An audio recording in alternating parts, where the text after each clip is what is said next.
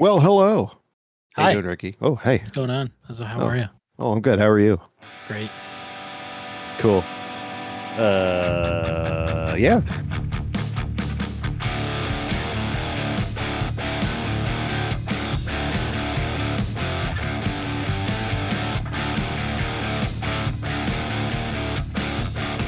So, what do we got? What do we got? Devils are 5 and 0 in preseason. They're going to win the cup.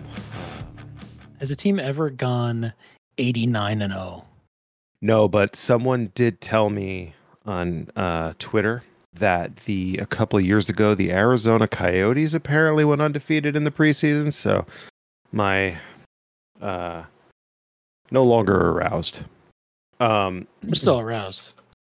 it was cool, man. Last night I was at the I was at the game against the Islanders, and uh, when they played the goal horn when the teams came out for warm ups, uh, I, I said out loud, "We're not going to hear that six times tonight."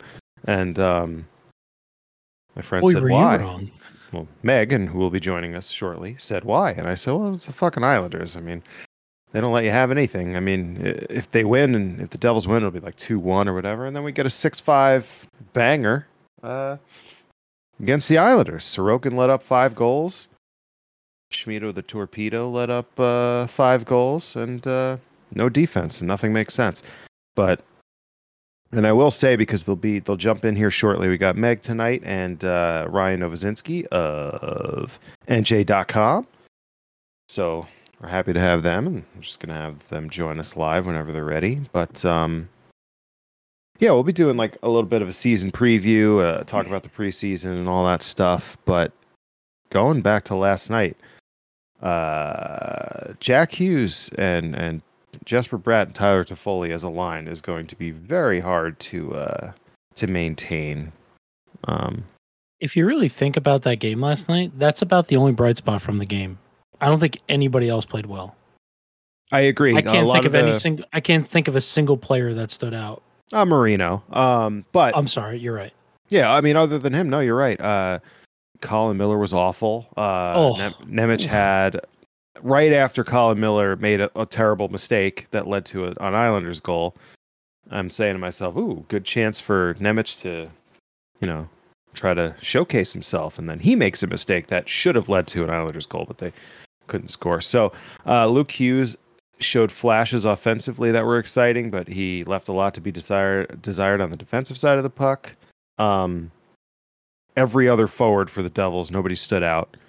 Uh, McLeod was flying around, but he didn't have a great game. But he was I, noticeable. don't- I would say, I would I would give like a B plus to like Lazar. He at least played hard, was getting in the corner, made some things happen. Um, Yeah. everyone else would get like a fucking C C minus D. Yeah, and, and Lazar did what he's supposed to do. Bastian played his first game. He's coming back from from being a little hurt, so you couldn't expect too much from him. And you know, expect much from him anyway. So yeah, Nosek it, it hasn't looked great, but again, uh, you know, fourth liners and Bastian, Lazar, Nosek. they're going to give us what they're going to give us, and I'm not too worried about them. So while no one else played well, nothing worried me. You know what I mean? Like none of the guys that are supposed to play well Right. look like trash. So yeah, I, I'm I'm I'm I'm not. You know, we all disagree with Lindy Ruff a lot. I don't. You know, and hopefully this is just preseason pairing stuff. But I don't really understand the Hughes Nemec pairing. He he played them a little bit in the second. I think the whole third they played together, and I think at the morning skate today they were paired again together.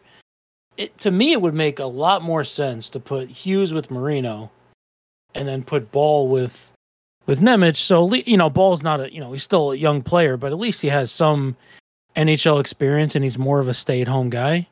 Whereas I don't see the point of putting two like basically offensive guys together on the third pairing. It doesn't make a whole lot of sense to me, but maybe they're just trying to look get some different looks in, in camp. That's exactly what I think they're doing. I think the forward lines are pretty set as long as, you know, they don't all of a sudden not believe in Holtz anymore, but it, it seems like they still do, and he's playing well. So the defensive pairings, I feel like they're just moving people around and trying to see who gels with who. Um, and and I think they're really just trying to decide whether Colin Miller or Simon Nemec is going to play opening night. And the way, if you want to take practice lines as a sign of anything, which sometimes you shouldn't, um, it looks like right now it's Nemec's spot to lose. But who knows? Um, Well, I think only from the aspect of it, I'm Nemec doesn't have to clear waivers to go down to to Utica or, and and Miller is on a one way contract. So my guess is if they don't, I can't see them carrying Smith and Miller as extra extra D men. I, mean, I don't I don't see it. I don't think that makes much sense. I mean, maybe they will. well, they would lose um, Miller to uh, waivers easily. Right, right. Um, That's what I mean. So like, if he doesn't, if Nemec makes the team, Miller's gone. They're not gonna keep Miller on the roster and keep Nemec and keep Smith. I don't know. Um, I, I think they would prefer that not to happen. I, I totally see what you're saying because it's just how the contracts work. Um, Right. because the scary thing is like, you know, say Nemec looks good enough in the preseason to make the team, so you give him the spot, and then five, ten games in, he just, you know, just sucks for some reason. Then, then you don't have a replacement if Miller's gone. So, um, we'll see. Uh, we'll see how it shakes out. I, I think I trust Fitz to figure out how to make it work. And honestly, I, I don't I don't see a big issue with them going with eight defensemen because they've done that before, and that just means they have one extra forward and they'll move guys around. I agree. I agree. I just I feel like you're just you know you had now you have Hughes and Nemec looking over their shoulder where any little mistake they make they're they're now expecting to get taken out of the lineup and I don't think that's really yeah, great. but that's for- also motivation.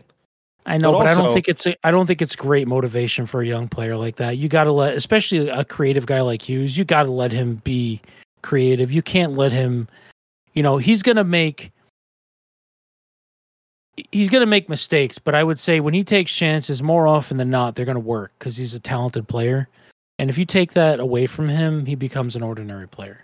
Also, you got to realize though that that October 12th's lineup is not uh, and the 23 man roster on October 12th is not going, to, you know, it's obviously not going to be the lineup for the whole year. I think if Nemec plays well enough to make the team, they'll probably carry eight defensemen, but it- that doesn't mean that's going to be th- that way for 82 games. I mean, people are going to get hurt. They're going to try to figure out how to move guys around.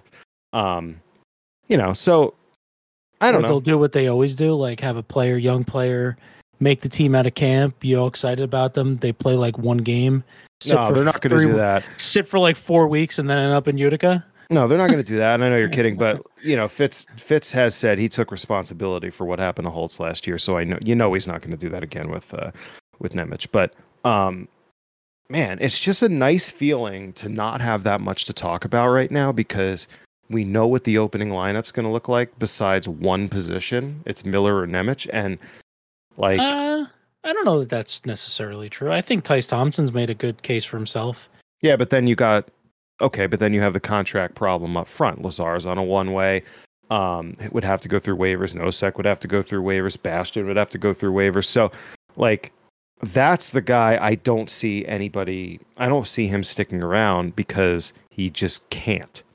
Um, because none of those guys you're gonna you're gonna want to lose for free, and they would all get picked up going through waivers.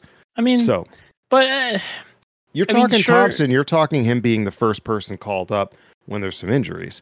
Which well, I mean, do I care if, if they lose Nosek on, on waivers? Like, do I care if they lose Miller on waivers? Do I care if they lose Bastian on waivers? well, there's also know. Foot. Foot has to go through waivers too. I yeah, mean, do so I do I care? Like, none of those guys have really done anything in the preseason that have made me excited. Nosek. I don't care if they lose. Foot, I will, um, because I I still think he's going to be a good NHL player. Did And if he's not, fetish? if he's not, he's going to be on the top line in, in Utica, and you know that team has a chance to actually be pretty good this year. So him, I wouldn't want to throw away just for the sake of of contracts. But Nosek, I mean, obviously he can go, and and you know what? I honestly think Nosek can go through waivers and not get picked up, um, because he was a late signing and he's not playing well to begin with. So I don't I don't see him. You know, I don't see other teams being like, "Oh shit, we got to get this guy." Um, but no, there's a lot of contract stuff that's got to be figured out. But like, kind of like what you're saying, I don't care. Uh, Right. I'd rather them not lose Bastian or Lazar. Um, I don't care if they lose Miller, if that means Nemec is playing enough to well enough to make the team. Um, I do a little bit because I don't think we have any right-handed defensemen that are ready to to go. Uh, if we need one, we're stocked with left-handed guys. But So Reilly, Reilly Walsh didn't make the Bruins either. I just saw today. You know, and I feel bad, and I feel bad for Ty Smith, and I, but that kind of stuff makes me feel good as a fan that the decisions that were made were the right ones. Like, because you hate to see a guy go to a different team because he couldn't hack it with the Devils and then all of a sudden become a great player. So while it sucks for them and you feel bad that their career's like in jeopardy, it's good for us. Like, we didn't miss out on anything. You know what I mean? And. T- I mean, two years ago when we started this thing, if it was two years ago, I know you were a big Reilly Walsh fan, and I thought he was next up, you know, in the decor, and here he goes. So Yeah, I mean, you just saw the writing on the wall when they just refused to bring him up, even when they were bad. Like at the end of the season, just give him a couple games. Like, all right, that's a great no point. Yeah, that's a great point, and I'm gonna and I'm gonna parlay that point over to Graeme Clarke because he's the one guy in this camp that I'm actually very disappointed in. And now we spent all yeah, and now we spent all last season being like, why aren't they calling this dude up? Like they they see something, they know he's not ready, they know he's not an NHL player yet, if at all, and he showed it again. I mean, He's he's talented offensively. His defense leaves a lot to be desired. That second goal, I think, last night, he just was cruising through the through the. I know he's not the center, and he's a wing, and it's not technically his guy, but he literally had the guy and just let him go to the front of the net and didn't cover him. Like that's your guy. Like cut, like lift his stick, do something. Yeah, yeah. Um, none of the other guys that are sort of here on a trial basis or Utica, none of them really stood out except for um, I don't probably butcher his name, Danil um Masul. Masul. Yeah, he looked pretty decent. Yeah, he he honestly looks like uh, if they need to call up a defenseman from Utica, he looks like the guy. Um, he played in the I suppose- KHL. He's played professional hockey, so he's he's ready to go. Yeah, I, I, think, I guess it depends on who's who's injured, what type of defenseman they need. we'll probably end up in a situation where uh, where Smith has got to play on the right side. Um, Yeah. for injury slash waiver purposes. Um, I know how much you enjoy that. Yeah. Yeah, I, I, I'm a traditionalist, and it's kind of bugging me that they switched Bratt and Toffoli. Um, I think uh, they did uh, on the lineup sheet, but last night they were pretty much playing left and right wings. I also feel like that line, like no one plays a matter. position. Yeah, yeah, it doesn't yeah. matter. Yeah, It's nice. place, it- yeah. yeah. it's nice to see Jack Hughes is winning a couple faceoffs, but I mean, as soon as that puck drops, those three dudes are just all over the place. I but I, th- I want to somebody. I saw a tweet yesterday. Somebody said he was like 55, 56 percent so far in the preseason. I know it's a small sample size, but I know awesome. you know from all reports he's been working at it like all summer. Like he identifies a part of his game that he needs to work on every year, and he's been working on face-offs. And I forget who it was said he was working on it again this offseason. So awesome to see. And I was just saying this morning, um, and last night too, I cannot wait for the first game where that Hughes line and the Hischier line are both playing. And I, it might be against the Rangers tomorrow, but, um, and we'll talk about that with our guests coming up because I think they're both about to get here, uh, Ryan and Meg. So we'll have them shortly. But I just, can you imagine a team having a hard enough time containing that Hughes line? and then they do, but then Hischier, Meier, and Holtz jump over the boards, and then after that, then Haula, Palat, and, and Mercer jump off the boards. you know it's it's funny you say that because I saw I guess it was NHL Network or whatever. There was like a little snippet today where there was like everyone forgets about Dawson Mercer, and Yep. I really it's true like. Everybody talks about that that Toffoli line. Everybody talks about Holtz playing with with you you know with um Jesus Christ with uh, Nico and Timo. and Timo. Sorry, I was rubbing my eyes. Uh, Nico and Timo. Um, but nobody talks about Mercer, and he's went from what 17 goals in his first season to 27 last year. I mean, he's got a chance to score 30 for sure. And if we got a 30 goal scorer on our third line, I mean, you can't ask for better depth than that. Yeah, I was hoping for 25, and I mean, if we get 15 to 20 from Palat, 10 to 15 from Haula, just with good face-off numbers and some assists, and then 25 goals from from Mercer. And I feel like those are low estimates for that line. Like, damn. And then you know, Nosek's not playing well. Lazar's playing okay. Bastian just got back. But just then you throw that fourth line on the ice and you got Michael McLeod terrorizing the other team. And, you know, it, it's crazy. And here comes Meg. Her mic is muted. So let's see what happens. But she's trying to work out Discord. She texted me to ask why Discord was always so hard to sign on to. Um, so happens when you don't remember your password. But Oh, there's. He's and Ryan's now signed on with two yep. different Discord accounts. Yep, Meg, are you here? Say. Yes, I couldn't figure out how to unmute my microphone, which is a little embarrassing. Well, welcome, buddy. How are you? I'm good. Uh, Ryan also just texted me and said there he is Discord trouble. yep. Is this your is this your is. third account or fourth account, Ryan? Uh, this might this actually yeah, you're right. This might be my my fifth. well, you're I don't think you're playing video games every day, so um won't blame you for not having your Discord password saved. One, um, two, yeah, this is your fourth account. I'm just looking at the Discord channel. well, I saw you signing on and off on your other one, and then that's, that uh, disappeared. That's, that's M's fault, man. Yeah, well, everything is always my fault. Another ML. I got to tell you, one the best thing that happened last night was uh, Meg's phone going through the bleachers, and then she what was the on. Happened?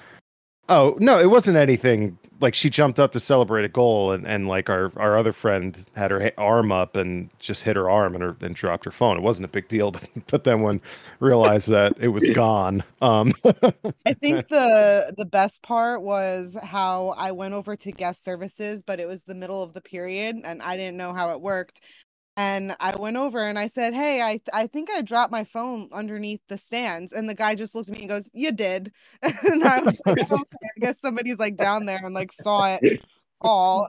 Um and yeah, but I got it back right after the period ended. So I think they have someone down there retrieving stuff because so, they mm-hmm. already had it at the ready. So it was funny though. It was In amusing to me because uh, what's that? An all too common ML.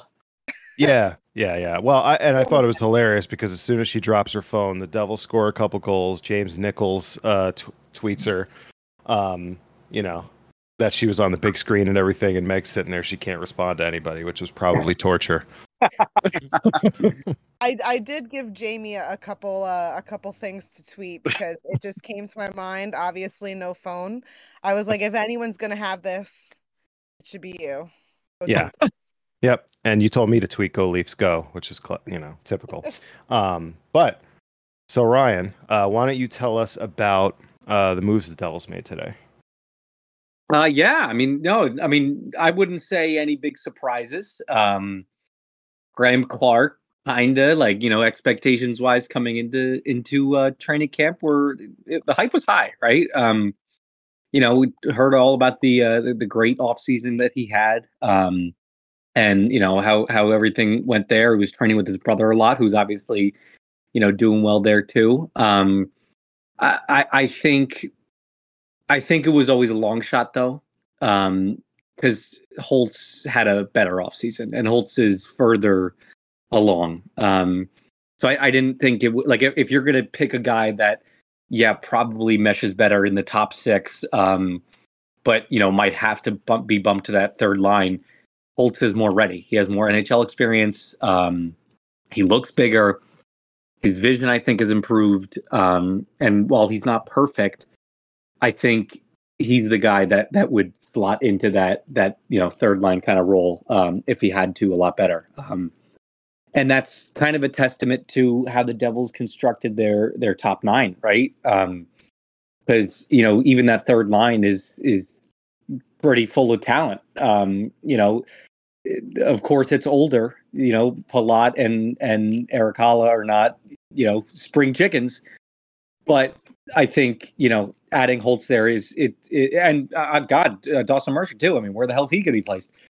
Um, I think that's that's probably you know where where you'll kind of see it, and and you know, um, and then you know I think Misyul had a had a had a good camp too, um, and he's had that's going back to uh to you know uh, the the the prospect challenge. Um, the Källgren move, you know, it was it was still you know it was I guess you know kind of expected, but um, eh, that's another one where I, I think you know, barring any eh, Tampa Bay stepping in and, and clearing him off waivers, um, I, I, think you know the the intent, of course, is is for him to go to Utica and and fill in until you know Nico Daws is is is ready to uh, rock and roll.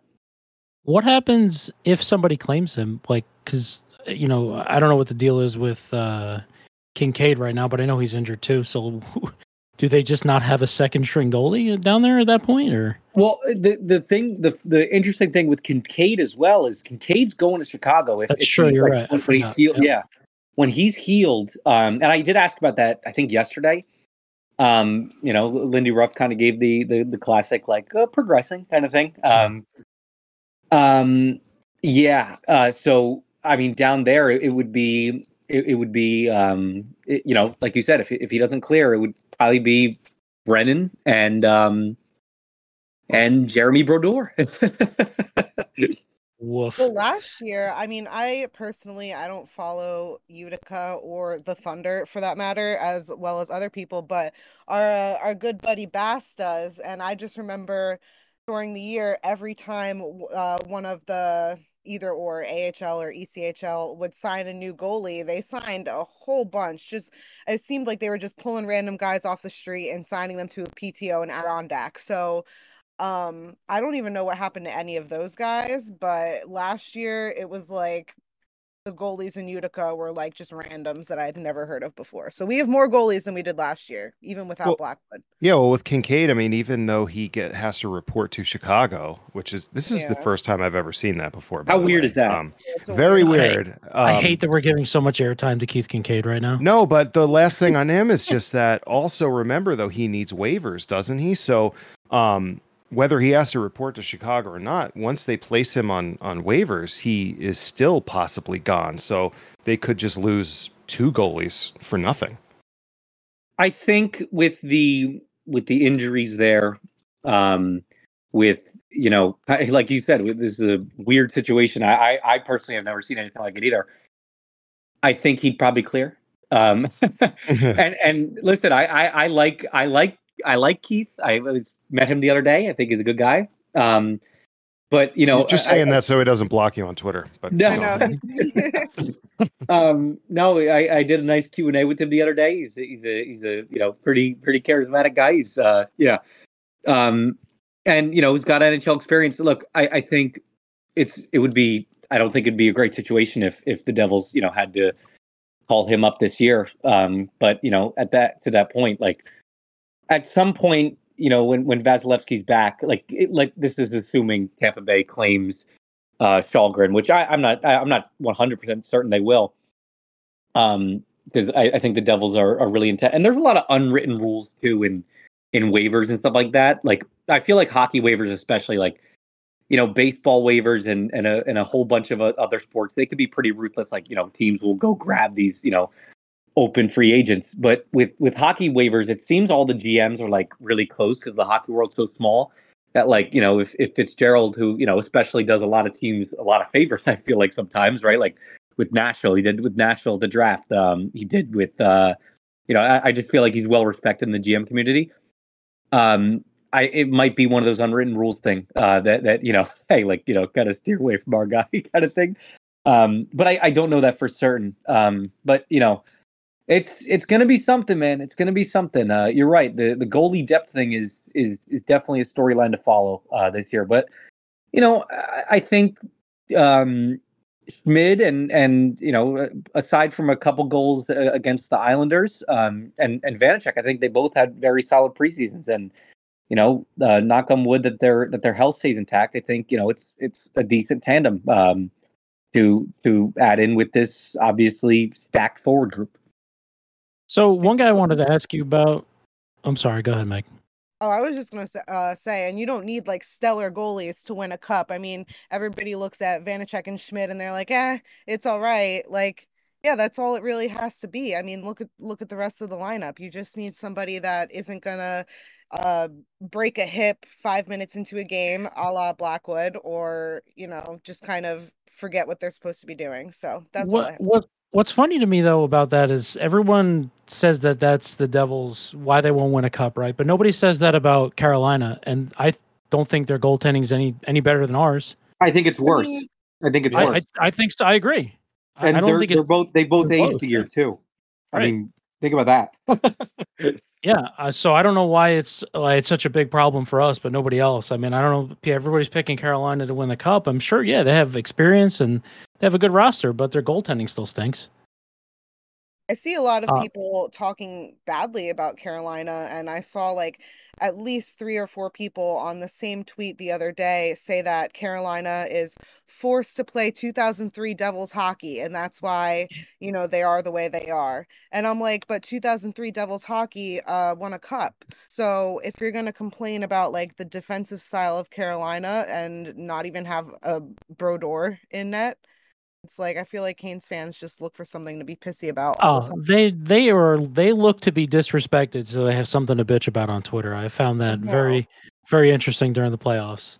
Listen, I, I'll I'll say about Carolina. I mean, they're they're definitely. I mean, you saw it in the in the second round. Like they're a team that can freaking suffocate you with that forecheck, um, and hell, even the back check too. Like you said, that that, that really strong defensive style. Um, that's what wins them games, um, and and obviously very successful. And and th- I think they're top to bottom. I mean, their front office too. Just just the way that their analytics departments run, the way that they find some of these players. I mean, it's it's you know it's pretty incredible, and and they're definitely. I think the rivalry is is kind of going to be fun this year. I think it's kind of a kind of a fun dynamic, and you know what shocks me and and almost like gets me excited about you know hockey fans in general is that a player like Erik Haula, um, you know, a guy that is is by no means a household name. Fans boo him anytime he touches the ice, uh, in, in or anytime he touches the puck in, in Carolina. I think that to me just screams like, "Holy crap! Hockey is is is you know one of one. There there is nothing like this sport." He's definitely a household name um house, but the rest of what you said stands. Well, it's nice to have a player like that that other teams hate because we we haven't uh, we haven't had that in a long time, and I also think that's somewhat of a sign of relevancy. Um, What about know. Meier and uh Shesterkin? They um clearly Yeah. did each other in the playoffs last year. He was a devil for five minutes, and I'm like, oh, the Rangers already hate this guy. well, it's good. I mean, that's something that'll add to the rivalry. You know, I they're know, so upset. awesome. Yeah, yeah, they're so upset that that Timo went somewhere near Shesterkin when they completely forgot that they employ a guy named Chris Kreider. But you know, eh, whatever. One of Um, one of my favorite stories to do last year was during the playoffs, uh, just collecting a story on on Timo and and how, you know, he was evolving into what is essentially this Devils version of of Claude Lemieux, who is also, you know, funny enough, his agent. Um, so for for that to happen, I, I'll never forget the look on on Nico's face. I asked him in the press conference, like, you know, just about about how he's getting under the Rangers' uh, skin, his, his buddy Timo, and Nico paused, like he gave this whole like like you know kind of coach speak answer that he paused and he was like, and yeah, well, they hate him, and it was it was great. So one guy I wanted to go back to because we were talking about you know training camp. A guy I wanted to go back to was Ty, um, Tyce Thompson. So I, I don't know that many people thought he was kind of going to make this team, but the more the preseason's gone along, the better he's played. It seems like he's kind of making a case for himself. I just like you said before, I don't know where he fits. Like, where is he going to play? You know, yeah, that, that this is I, I've been saying it all week that you know this kind of a little bit of a boring preseason in the sense that there's there was no like big like oh like this guy's you know on the fringe of making the team like you know of course there's the Nemec there's the the Holt thing but like you know I, I would say these past couple days have almost proved that hey like Colin Miller didn't do a great job the other day so Nemec might have a little bit of a fighting chance here. And now there's the Tyce Thompson element. I mean all offseason we heard from Fitzgerald and, and and the coaching staff how how high they were on Nolan Foot. I mean, they were pumping his tires like crazy. I just think that that's died down a little bit now. I Um, haven't heard his. and- I haven't heard anyone say his name at Yeah. all the entire preseason.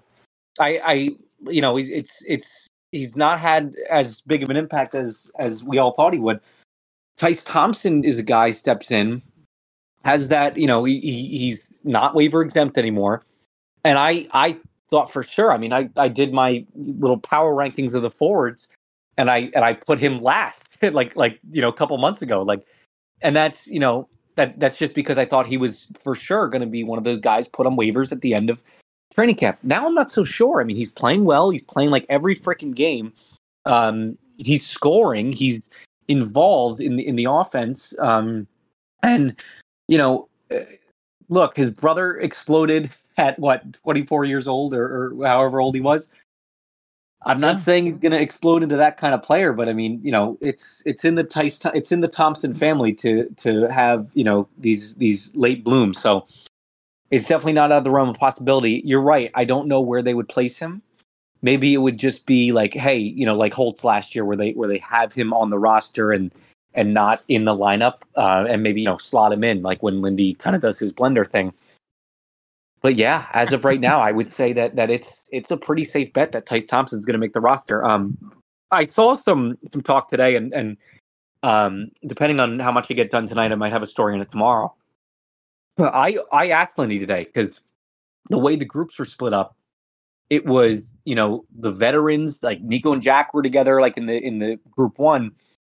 Um, guys like Thompson, guys like Nolan Foote didn't make the cut up there. Meanwhile, Nemec and and and Holtz and even you know Chris Tierney made the cut in that first group.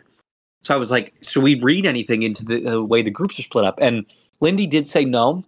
Um, so I think you know it might just be sincerely be like a like a you know splitting it out, uh, splitting the groups up.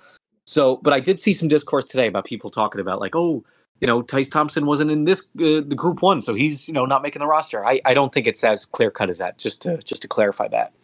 Well, and before you got here, so we were talking about that log jam now, um, where you have guys like Nosek, Bastian, Lazar, uh, Thompson, Foote, um, I think even Tierney too, I think all these guys have to go on waivers to go down. And once you make that decision, if Thompson makes the team, then you're sending a guy on waivers. And, and like, I feel confident that most of these guys, maybe except for Tierney and Nosek, might get grabbed. And I feel like the Devils aren't going to want to just lose that uh, bottom six depth for free on waivers. I- am pretty interested to see what how they're going to figure this out.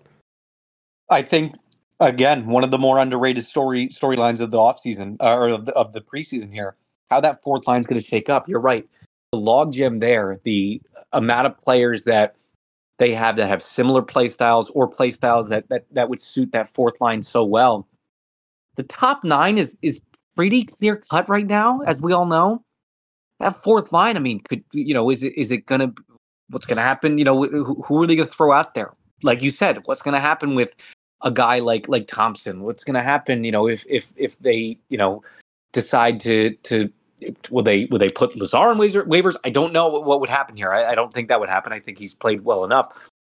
But again, a lot of different you know there, there's there's a good blend of of depth there.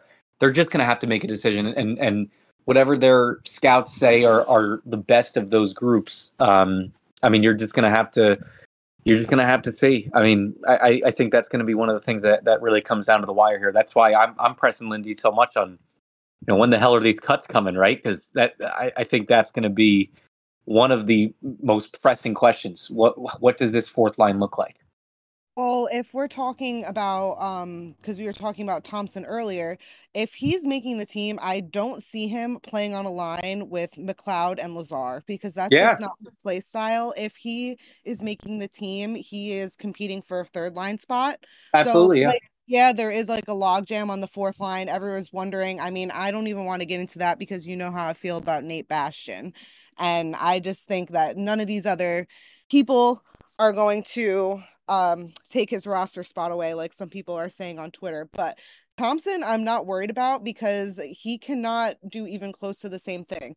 Lazar and Nosek, different story. I don't know if you pronounce it Nosek or Noshek, or do you know how to pronounce it? I, we would just say say Nosek. Yeah, I mean them, yeah, but I don't know. Uh, Thompson, I think, is going to have like a harder time, even though there's less of a logjam for a third line spot just because there's Holtz, and we still don't know where he's going to end up. I don't think he's going to be on the first line all season. So I don't know. That was just my two cents. So I have a question, Ryan. I'm going to try to put this as delicately as possible because I don't want you to get in trouble or anyone to get in trouble. Uh-huh. Is it? Let, let, let's put this hypothetically then. Is there a world where maybe signing Nosek doesn't happen, where Michael McLeod doesn't have something hanging over his head? I just have. It's just. It was such a weird signing to me, and the timing of it was really weird. Where you know we keep hearing that we're going to get some sort of resolution on this World Junior chi- uh, Championship thing, and then all of a sudden nothing happens again. It's such a Yeah. weird thing kind of hanging over the organization, and the fact that they only gave him like a one year deal after he came off that playoff he had too. It's everything just kind of seems a little weird. Yeah, listen, um, that that's that's a good point. Um, I, most of the answers to this is is I don't know because there's so much mystery surrounding this, and you know I, I think for for you know the the reason behind that is it's obviously a very delicate issue. Um, the the the court and and um, the NHL they they want to be you know as as thorough as possible in the investigation. I'm just as frustrated as, as you guys are uh, with with the fact that you know there's there's not an answer here, but I think that that also points to hey maybe maybe that the reason for that is they're you know being as as you know thorough as possible with the investigation. Um, I I thought we'd have an answer to this. The NHL's been telling us all off season. I mean, good lord, it's it's been back to the Stanley Cup, right? That they Yeah, said, oh, yeah. we'll have a, a early summer. The summer's over. Um, I, I I think yeah. I, look, there it's obviously a, a thought that that looms over. Um, and you know, it's it's almost the thing that that no one's you know going to talk about within the organization, and and that's that's league mandated. I mean, the, the league instruction is pretty much to not talk about it, right? So anytime I do ask, it's always no comment, right? Um, so getting a straight answer on that is, is something I would I would never get. Um, but you know, purely speculation. I'm I'm, I'm sure, yeah. Like I, I I wouldn't be surprised if that if there was you know something something to that, right? Because and and that's based on the fact that you know there there was um, I think Rick Westhead had reported that teams were bracing for impact on on this. Uh, I think Frank Seravalli said something similar. There's eh, there's obviously teams that, of course, were, were are going to have to brace for impact on this, and you know, I I just want as as much clarity as possible with this. I mean, it's definitely you know, of course, one of the one of the most you know tough stories to have to cover, and you know, the the fact that there's no resolution yet is is is definitely you know something that I can I can see why NHL fans are are frustrated. And fr- as, as bad as it sounds too, is like he's becoming a really good NHL player, Yeah. and it's gonna hurt. I mean, if he, I mean, you know, if he, if whatever happened happened, what so be it. He can go, you know, wherever he needs to go. But uh, from a pure hockey perspective, you know, he was great in the playoffs. He was probably one of our best forwards in the playoffs, and preseason he's flying around the ice. I mean, that's gonna hurt, and I think not having any sort of resolution for however long this is taking is going to hurt a lot of teams. Yeah, yeah. I mean, look, you, you look at the 2018 roster, and and obviously we we don't know the the names that were implicated in in that, or or what you know names overall were were implicated in this.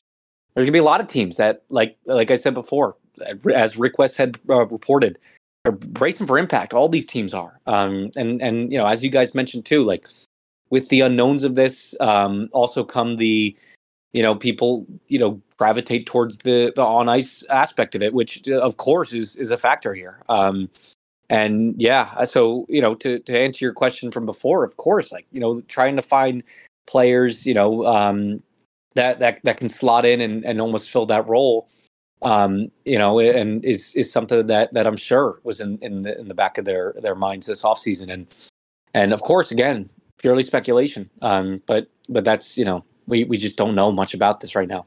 It's it's frustrating from a fan's perspective because when we hear about this stuff and we know that this player is connected to that team and and you know and then the whole thing about him not making a statement and then trying to do the math of who said something who didn't and then it not looking good for him everybody's like all right get him out of here but then you know, this is taking so long, and at the same time, he's becoming such a good player. Now, obviously, I'll I'll be clear. If this report comes out, he's implicated, or he's in any kind of trouble, or he was even in the room when this when this happened and didn't stop it, then get him out of here.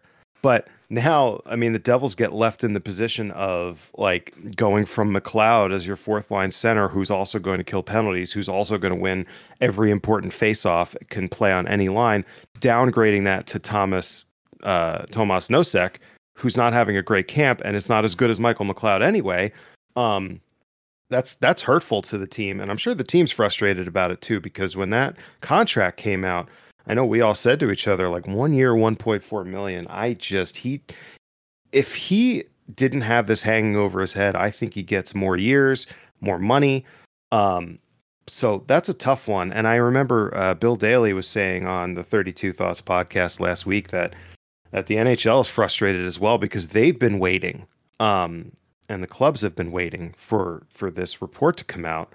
Um, so Uh, yeah, I mean, look, you you think about it. I mean, there are it's it's almost keeping them in a, in a weird limbo stage right now, right? You know, they are kind of just proceeding as as is, right? And and that's pretty much all they can do right now, right? Because you know, if the information is is unknown, unclear, what else are they going to do? They can't just you know kind of sit around and be like, okay, we can't play this player because they're they're involved it's it's a weird and, and tough situation. Um, and I, I just wish again, I, I, I wish I, I, wish there was more clarity on this. Um, you know, um, but as, as it stands right now, that's not the reality, and, and we had to, we had to be patient with it.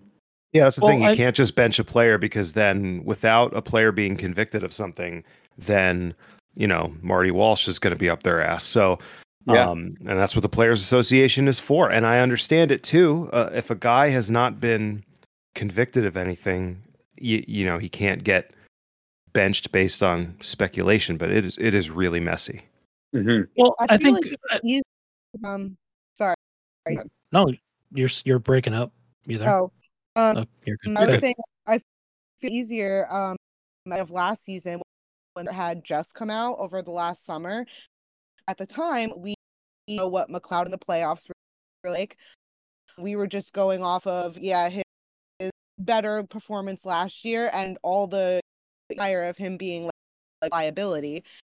And now at the beginning of this, everybody is kind of just so like if he is convicted or charged or implicated in any way, like his absence will actually hurt the team.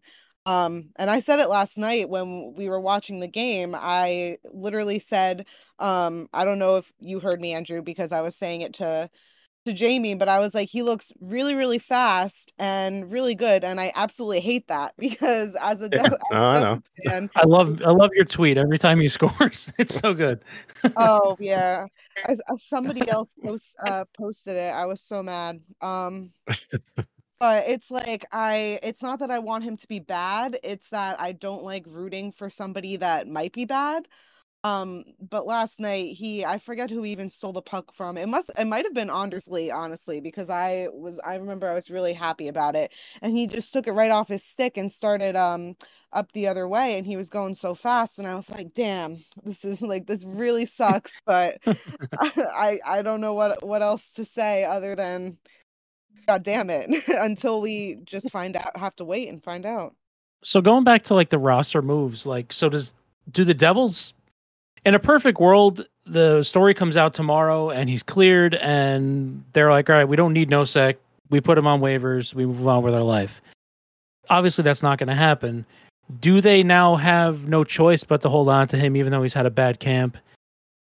And as kind of insurance, uh, or maybe, like you said, maybe they have some hand, you know, handshake you know, agreement going around where, you know, these guys, you know, we can send Nosek down, whatever we have to do, and no one's going to claim him off waivers. I don't know. I don't know what happens. Yeah, yeah, it's a, it's a tough it's a tough kind of conundrum, and I, I think too. I mean, Nosek, you know, as as you guys mentioned, like, has had his struggles with camp, and and of course, um, that's that's been prevalent. But I think that there prob there there's still definitely some value there. I mean, you saw last year just even you know purely just on ice um, with with the BMW line, it had its peaks and valleys, right? And then there were times where they had to switch things up. I don't think it's it's necessarily a bad thing to keep Nosek around because he can he can slot in and maybe you know like like when Curtis Lazar would fill in you know occasionally on that on that fourth line, be it because of a Bastian injury or because Miles Wood was was not performing too well. Um, you know, it's it's it might be something like that, right? Where they keep him around depth depth wise.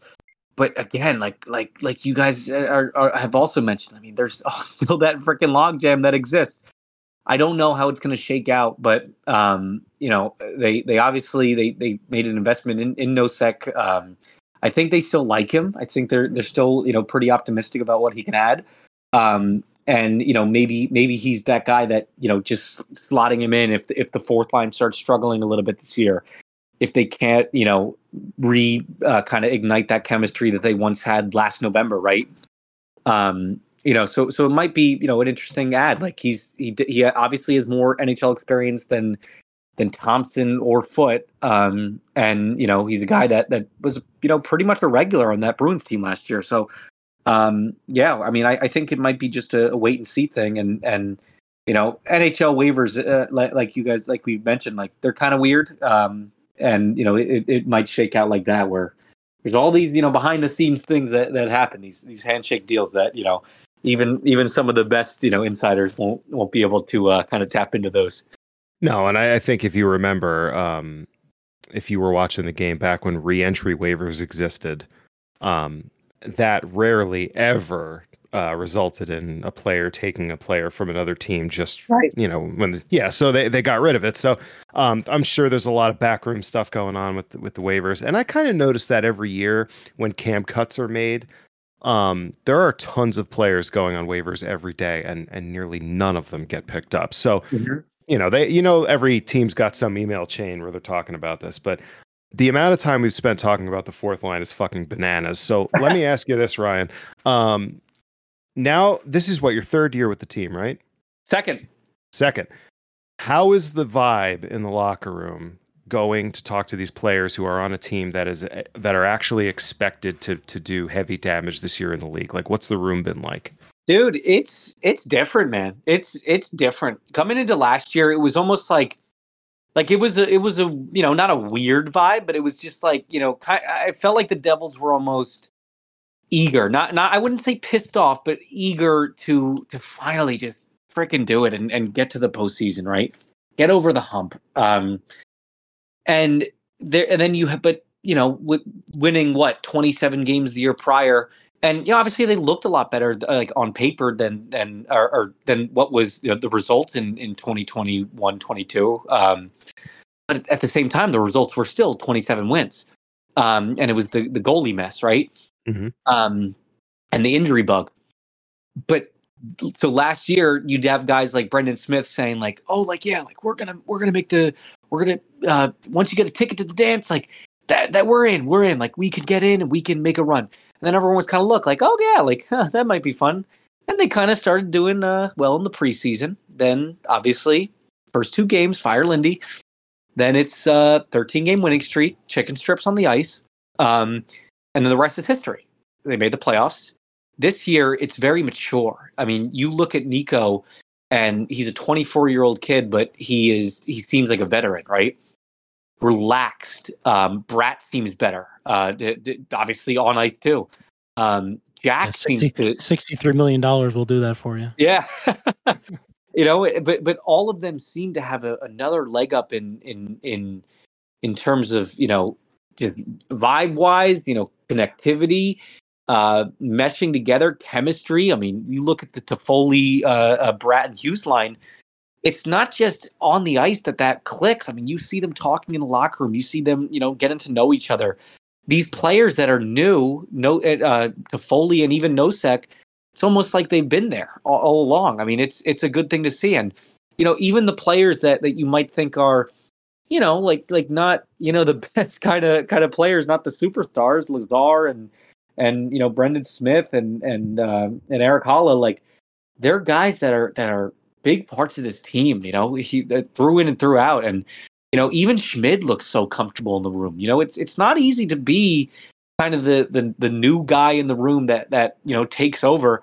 Um, because like some players, they, they might resent that. And I'm not saying that that happened last year, but it's like it's kind of like a weird thing, right?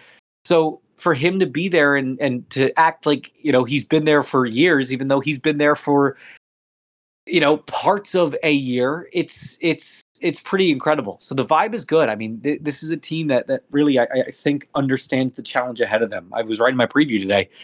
I, I think they understand that. Hey, they have a lot of hype this year. Hey, they might not win 52 games this year. 112 points might not happen. That was franchise record, but I think it's going to be good. I think it's going to be successful. They know their division got a little bit better this offseason, a lot better this offseason. Um, but they're kind of the young stars in the league, and I think they know it. They have a swagger about them, but they also have they have a composure about them too. So I have a question for you specifically. How did you end up interviewing Tyler Toffoli's father? Number one. That's and number question. two. And number two. how close do you get a sense that they are working on like actively working on a contract extension, or is it kind of like you know setting the like here's what we're looking for sort of thing? Um, yeah. So I was I was uh, scrolling through scroll, scrolling through Twitter the other day, and I saw like usually I'll I'll see this like I'll I'll see like a like a last name that's obviously familiar, and then I saw Rob Toffoli, and I was like, oh, well, I'm I'm assuming that this is you know is not just some random Toffoli following me. So I just shot him a DM and said, "Hey, Rob, uh, Tyler's dad, I assume." And then it kind of you know led to led to a little phone call, and he couldn't be more genuine. I mean, he's obviously you know hockey dad, raised an NHL player, good stuff, and I think you you find more candidness from you know because a player can sit there on uh, in front of the camera and say, "Oh yeah, like I want to come back to the Devils as my main goal," but for his father to like genuinely say it to you, that's you kind of know like like hockey dads, and I'm not I'm not saying Rob is is like this, but hockey dads, you know, they got some intensity to them, you got some fire to them, of course, they have to. Um, so talking to him, I mean, you could just tell it was genuine. Like he, Tyler is really determined to stay with this team because he wants to win, man. I mean, look, he he got a taste when he was young. Um, you know, bounced bounced around the league a little bit. Um, for him to be on this stage, though, he was on the 2014 Kings. The Kings were obviously, you know, two Stanley Cups. It's it's a pretty good thing to do. Um, and you're on top of the hockey world. But now the Devils are the upcoming team here. You know, they're the team that people are kind of circling like, hey, they're going to be cup favorites for the next couple years, right? So for him to join this, 31 years old, to join this, be you know one of the veteran voices, and also you know uh, to be able to add some value to it, I think he really likes that. Um, well, I mean, also if you look at it from his perspective too, you're 31 years old and you have a chance to play with Jesper Bratt and Jack Hughes for yeah, the rest of your career, essentially, if you really want to. Mhm. I mean, that's got to be that's got to be exciting. Right. Yeah, and I and I know that that he likes it here. His family's uh his family's in Toronto, a little bit outside Toronto. He didn't, you know, particularly enjoy being on the on the west coast there because it was so far away. So, you know, he's back in the same time zone. His, his dad's really fired up about that, fired up to come to a game um, this year. And yeah, I mean, I, I think, you know, there's some players where you, kind of look at it and, you know, like there were players like, oh, you know, this offseason or, or at exit interviews that are like, oh yeah, of course, you know, we're interested, you know, I'm, I'm always interested in re-signing with the Devils. And you kind of are like, okay, how the hell is that going to happen? But with Toffoli, it seems genuine. I'm not saying, I'm not implying that that means, oh yeah, like he'll take a, you know, a, a huge pay cut, but I wouldn't be surprised. I wouldn't be surprised if he takes, you know, a little bit less than, than the market value. And of course, we all know that that cap's going up. So we'll see. I don't want Meg. Do you have anything? I don't want to just like keep talking over you. Yeah, Yeah, I was I was talking to somebody yesterday. I, f- I forget who, but we were just comparing my um other favorite team, the Leafs, um and the Devils when it comes to, you know, the cap situation and things like that. And you said you wouldn't be surprised if Toffoli took a pay cut to stay here, and I wouldn't be either. I mean, it was just for like a, a silly little tweet, but I was like looking up quotes of players that decided to uh to um you know stay here sign an extension what uh, what have you it was different but Uh, there was like Siegenthaler saying it was an e- easy decision. Timo saying he wanted to be here, win a Stanley Cup, like stuff like that. Even Jack gave Bratt or what we suspect is Bratt some like shade when he was like, "Oh, you can just say it or you can do it." But the Devils have so many players that took less money than they should and speak so highly. Like, yes, Erik Haula probably just wanted some some stability, but he said like not only like, "Oh, I want to stay in New Jersey, I want to be extended here." He said like, "This is my family. This is where I want to be." Um, and it kind of seems like the same vibe with Toffoli already. I just feel like people come to this team and they want to take less, but then you look at the Leafs and you have to convince their star players to stay there, or the Ducks. The Ducks might be a better example considering Jamie D- Drysdale is still nowhere to be found. Um, so I think that says a lot about the Devils, and it just makes me so much more excited. Um, you have people that actually want to be here and want to win, and then you look at teams like the Rangers where the players don't seem to care about anything except for the goalie. It says Listen. a lot about Fitzgerald too, though, right? Like you, yeah. I, I forget who said it. Somebody tweeted it that Fitzgerald sent like flowers and like a gift package to yep. the Sharangovich family. Yeah. yeah, I mean that's just like touches like that. Like players talk about that sort of stuff. Like, you know, that's just something small that he did, but like players talk about that and you know, think about like how the team and organization treat players, even former players. Like that's important stuff. Well, remember, I think you you look at what what the Devils, you know, kind of add, and and I know that this has you know been long discussed from Fitzgerald himself, but you know, outside looking in, I mean, I look at it and it's it's true. I mean, you know, the hidden gem aspect of it, the fact that the practice arena is attached to the main arena, the fact that you're right across the river from from New York City, if if a big city's your thing, you're near the Jersey Shore, if the beach is your thing. You know, Philly's down there, I guess. If you if you're if you're into cheesesteaks, um, you're in a you're in a good area. You're in a a, a state that that has a lot to offer. Um, in addition to that, I mean, let's be honest. I, I will I will I am obviously at the at the forefront of this you don't have to deal with much media pressure. I mean, look, you got myself and you got, you know, James, it, it, it's a it's a small room there. I mean, you're not dealing with the you Toronto. screaming at players during interviews. Like I expected more from you, Ryan. You gotta make them, uh, their you know, like uh, of course, but Larry like, Brooks School of Broadcasting. The, yeah. it's it's just it's funny because like you look across the league and I think a lot of hockey players do take a lot of stock into that. Like, and you know, from what I understand, like that that was one of the things. I mean, I, I had a colleague that did a story on, on Dougie Hamilton, and you know, I, I forget who was telling him, but one of the selling points from the Devils to Hamilton was like, hey, like, you know, there's not much media here, kind of thing. The media presence is not super strong. So I thought that was a kind of a, a fascinating selling point, you know, and then then you know NJ.com came back with with media coverage. well, it, it, definitely it definitely is something to, that you got to talk about because a lot of these players are leaving teams like Calgary and Toronto, yes. and and and you don't see you know Montreal's my favorite city. I can't understand for the life of me why guys don't want to live there, and I think everyone loves that city, but just the pressure you have to deal with, and it and it comes from the fact that you know, this is probably thinking too much into it, but the guys that are in the locker room asking the tough questions, I shouldn't say guys, the reporters work for the rights holders. Um, it's Sportsnet, it's it's TSN, it's uh, TVA in in Montreal, it is RDS, it's you know like those reporters are going to be in those rooms, and you can't kick Sportsnet out of the locker room if one of the reporters asks a tough question.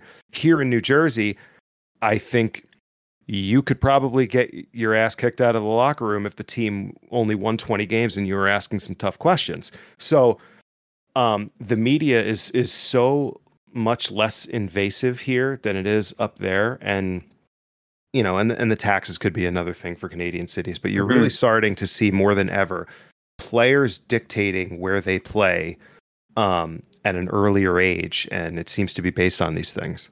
And then you look at the interview that Auston Matthews did. I keep bringing up the Leafs. This is not intentional. It's on YouTube. Like a show me like a mm. house tour thing and mm-hmm. he had to show them the inside of his house. They asked him to explain why he had three body pillows. Like i'm not kidding this is real you can go look it up. They literally asked an nhl player in a formal interview like oh like why do you have like so many body pillows? Imagine if somebody asked that question to jack hughes. Imagine if the media went to jack hughes apartment and started asking the meaning of things. Like that would be first of all the end of his world two it would be hilarious. Um three it would be something that players just wouldn't want to deal with.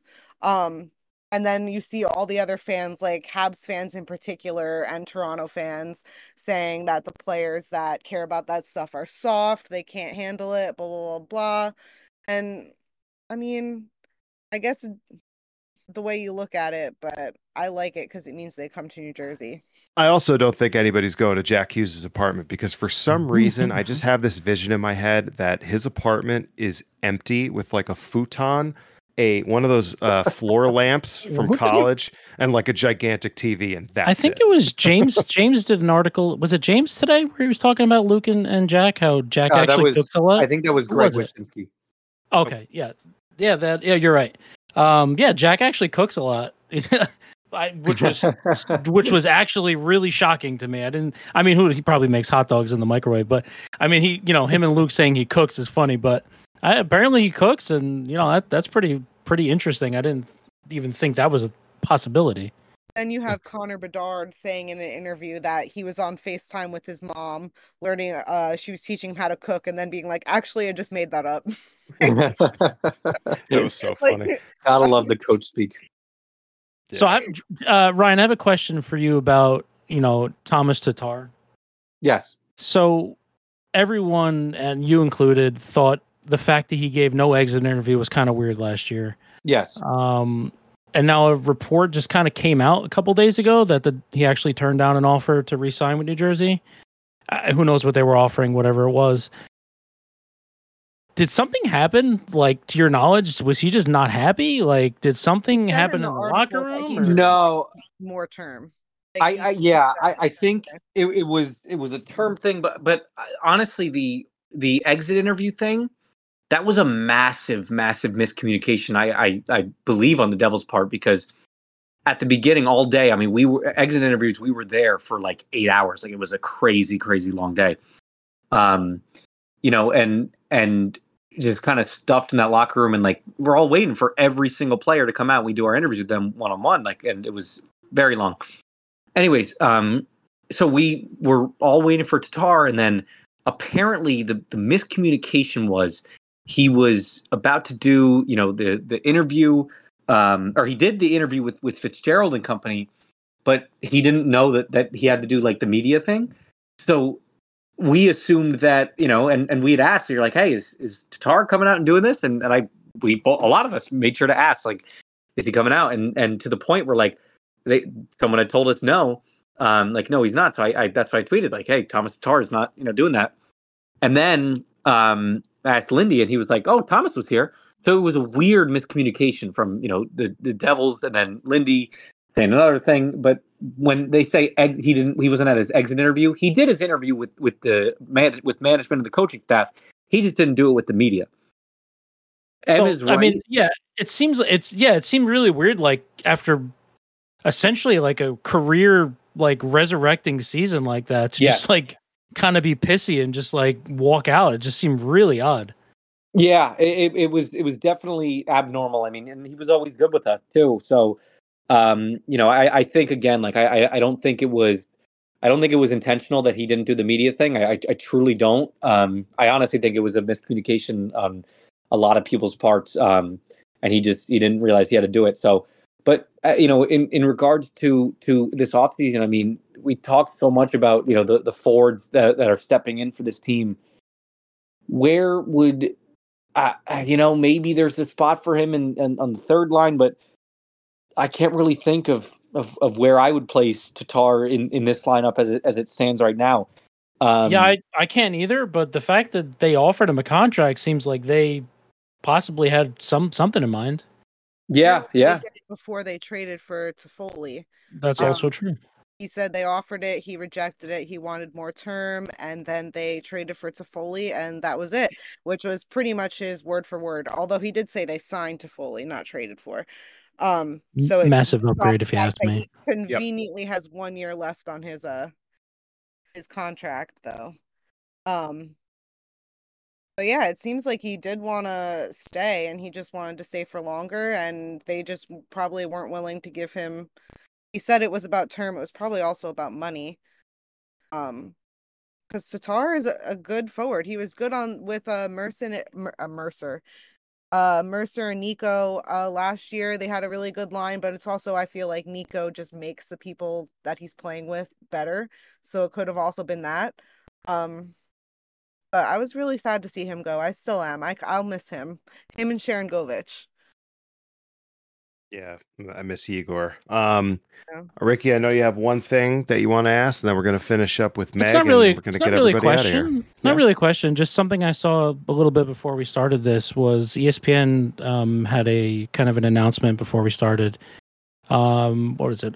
April 24. I'm sorry, April, October 24th, when all 32 teams play, they are going to have a NFL red zone type of broadcast where calling yeah, I it saw Frozen that. Frenzy, where they're going to have like every every goal, every power play, they're just going to keep bouncing around from game to game to game, which I think is really cool. And it's nice to see them actually proactively do something with the NHL for a change rather than just kind of throw it on and do a half-ass broadcast. I'll have to see how that goes. It's not like you could do a red zone thing because you'd be switching between games every you know two seconds. So Right. Um, yeah, that'd be that'd be uh you know an ADD nightmare. Um, Meg, you had one last thing for Ryan before we wrap this up. Oh yeah, I um wanted to know why you ditched me at the two preseason games and conveniently didn't show up when I was there. Um, like a, a first and foremost, first and foremost, I have a job. Nice working, Meg. I have a job. really says who? Second Seems all- like you just get to hang out Second and watch, all- watch hockey. Second of all, second of all, I saw you at the Short Hills Mall. Okay. You did. Is that not enough for you? in fact, I was about to leave the Short Hills Mall and I went back in. I was in my car about to leave and I went back inside to come and say hello to my friend Em. Okay. That's We a, just that's, so- a, that's a good friend right there. We just so happened to be there at the same time. Now, it's funny. I, I as for why I wasn't there last night, let me finish. As for why I wasn't there last night, I was so busy doing season preview stuff. I was like overwhelmed. There's been an overwhelming kind of past couple days because I have a lot of stuff I'm working on right now. I'm doing a bunch of season preview stuff. I have. I'll even. I'll throw you guys a teaser. I'm. I'm doing something on. I'm. I'm doing a deep dive, a deep deep dive on uh, on on on one Mr. Patrik Elias. Okay, I'm, I'm gonna have something on on him Ooh, my favorite. some never player. some never before uh never told before stories about uh about Patrik Elias. I think you guys are gonna like it. Oh, I'm excited for that. Absolutely. Um, all right. Last thing we want to ask before we go. I just want to ask everybody here their prediction for the Devils this year uh, on place in the division, place in the uh, overall league standings, and how far they get in the playoffs. And very, very easy. Let's start with Meg. Oh, I was gonna say someone else go first I. All right, I'll, I'll go. I'll go. I got them finishing second in the division.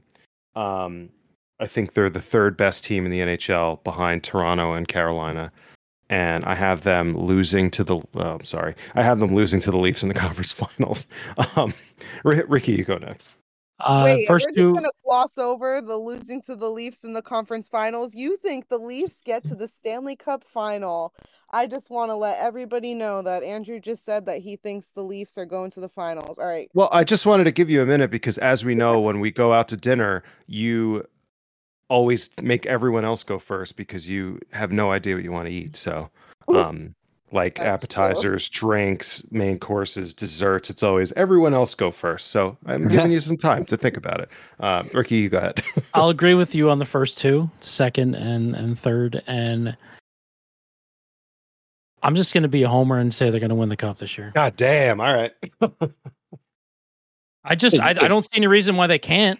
I don't think anybody's that much better than them where they can't win. I respect it.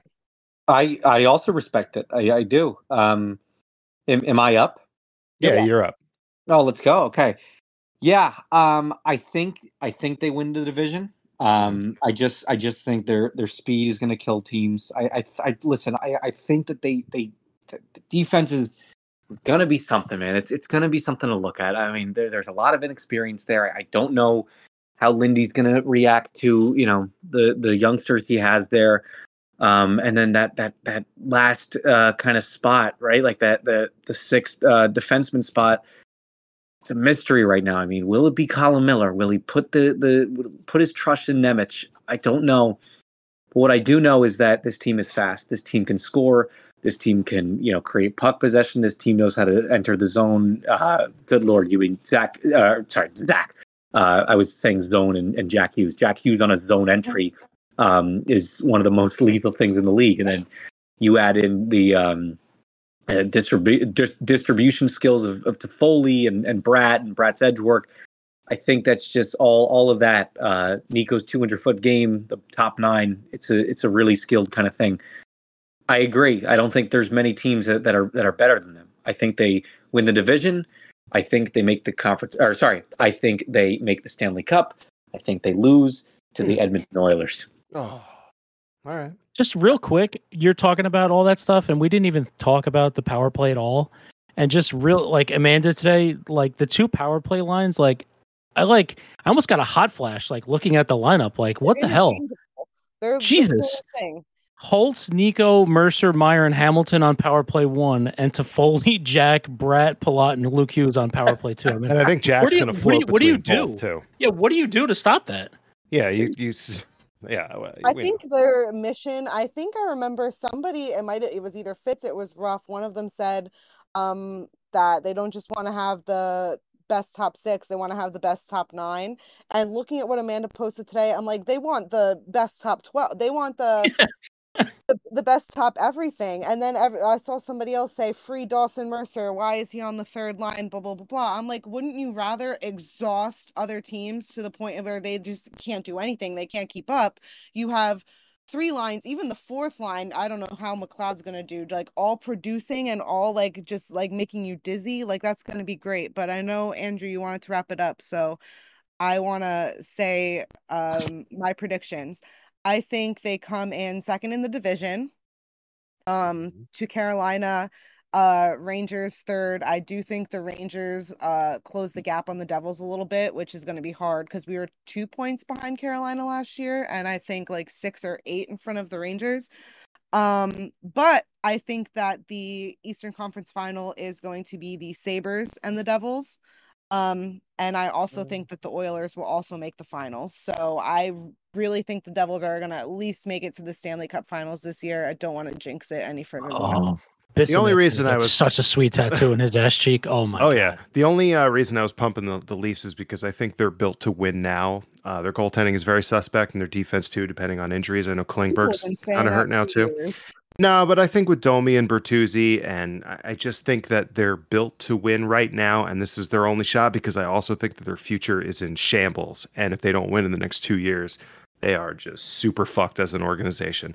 Um, I mean, last year I said I wanted Domi on the Devils, and I got crucified on. I would have easily taken him or Bertuzzi. but now well because of his past and and things like that but now i see leafs fans some of the same leafs fans that crucified me for stealing me which should not Yeah.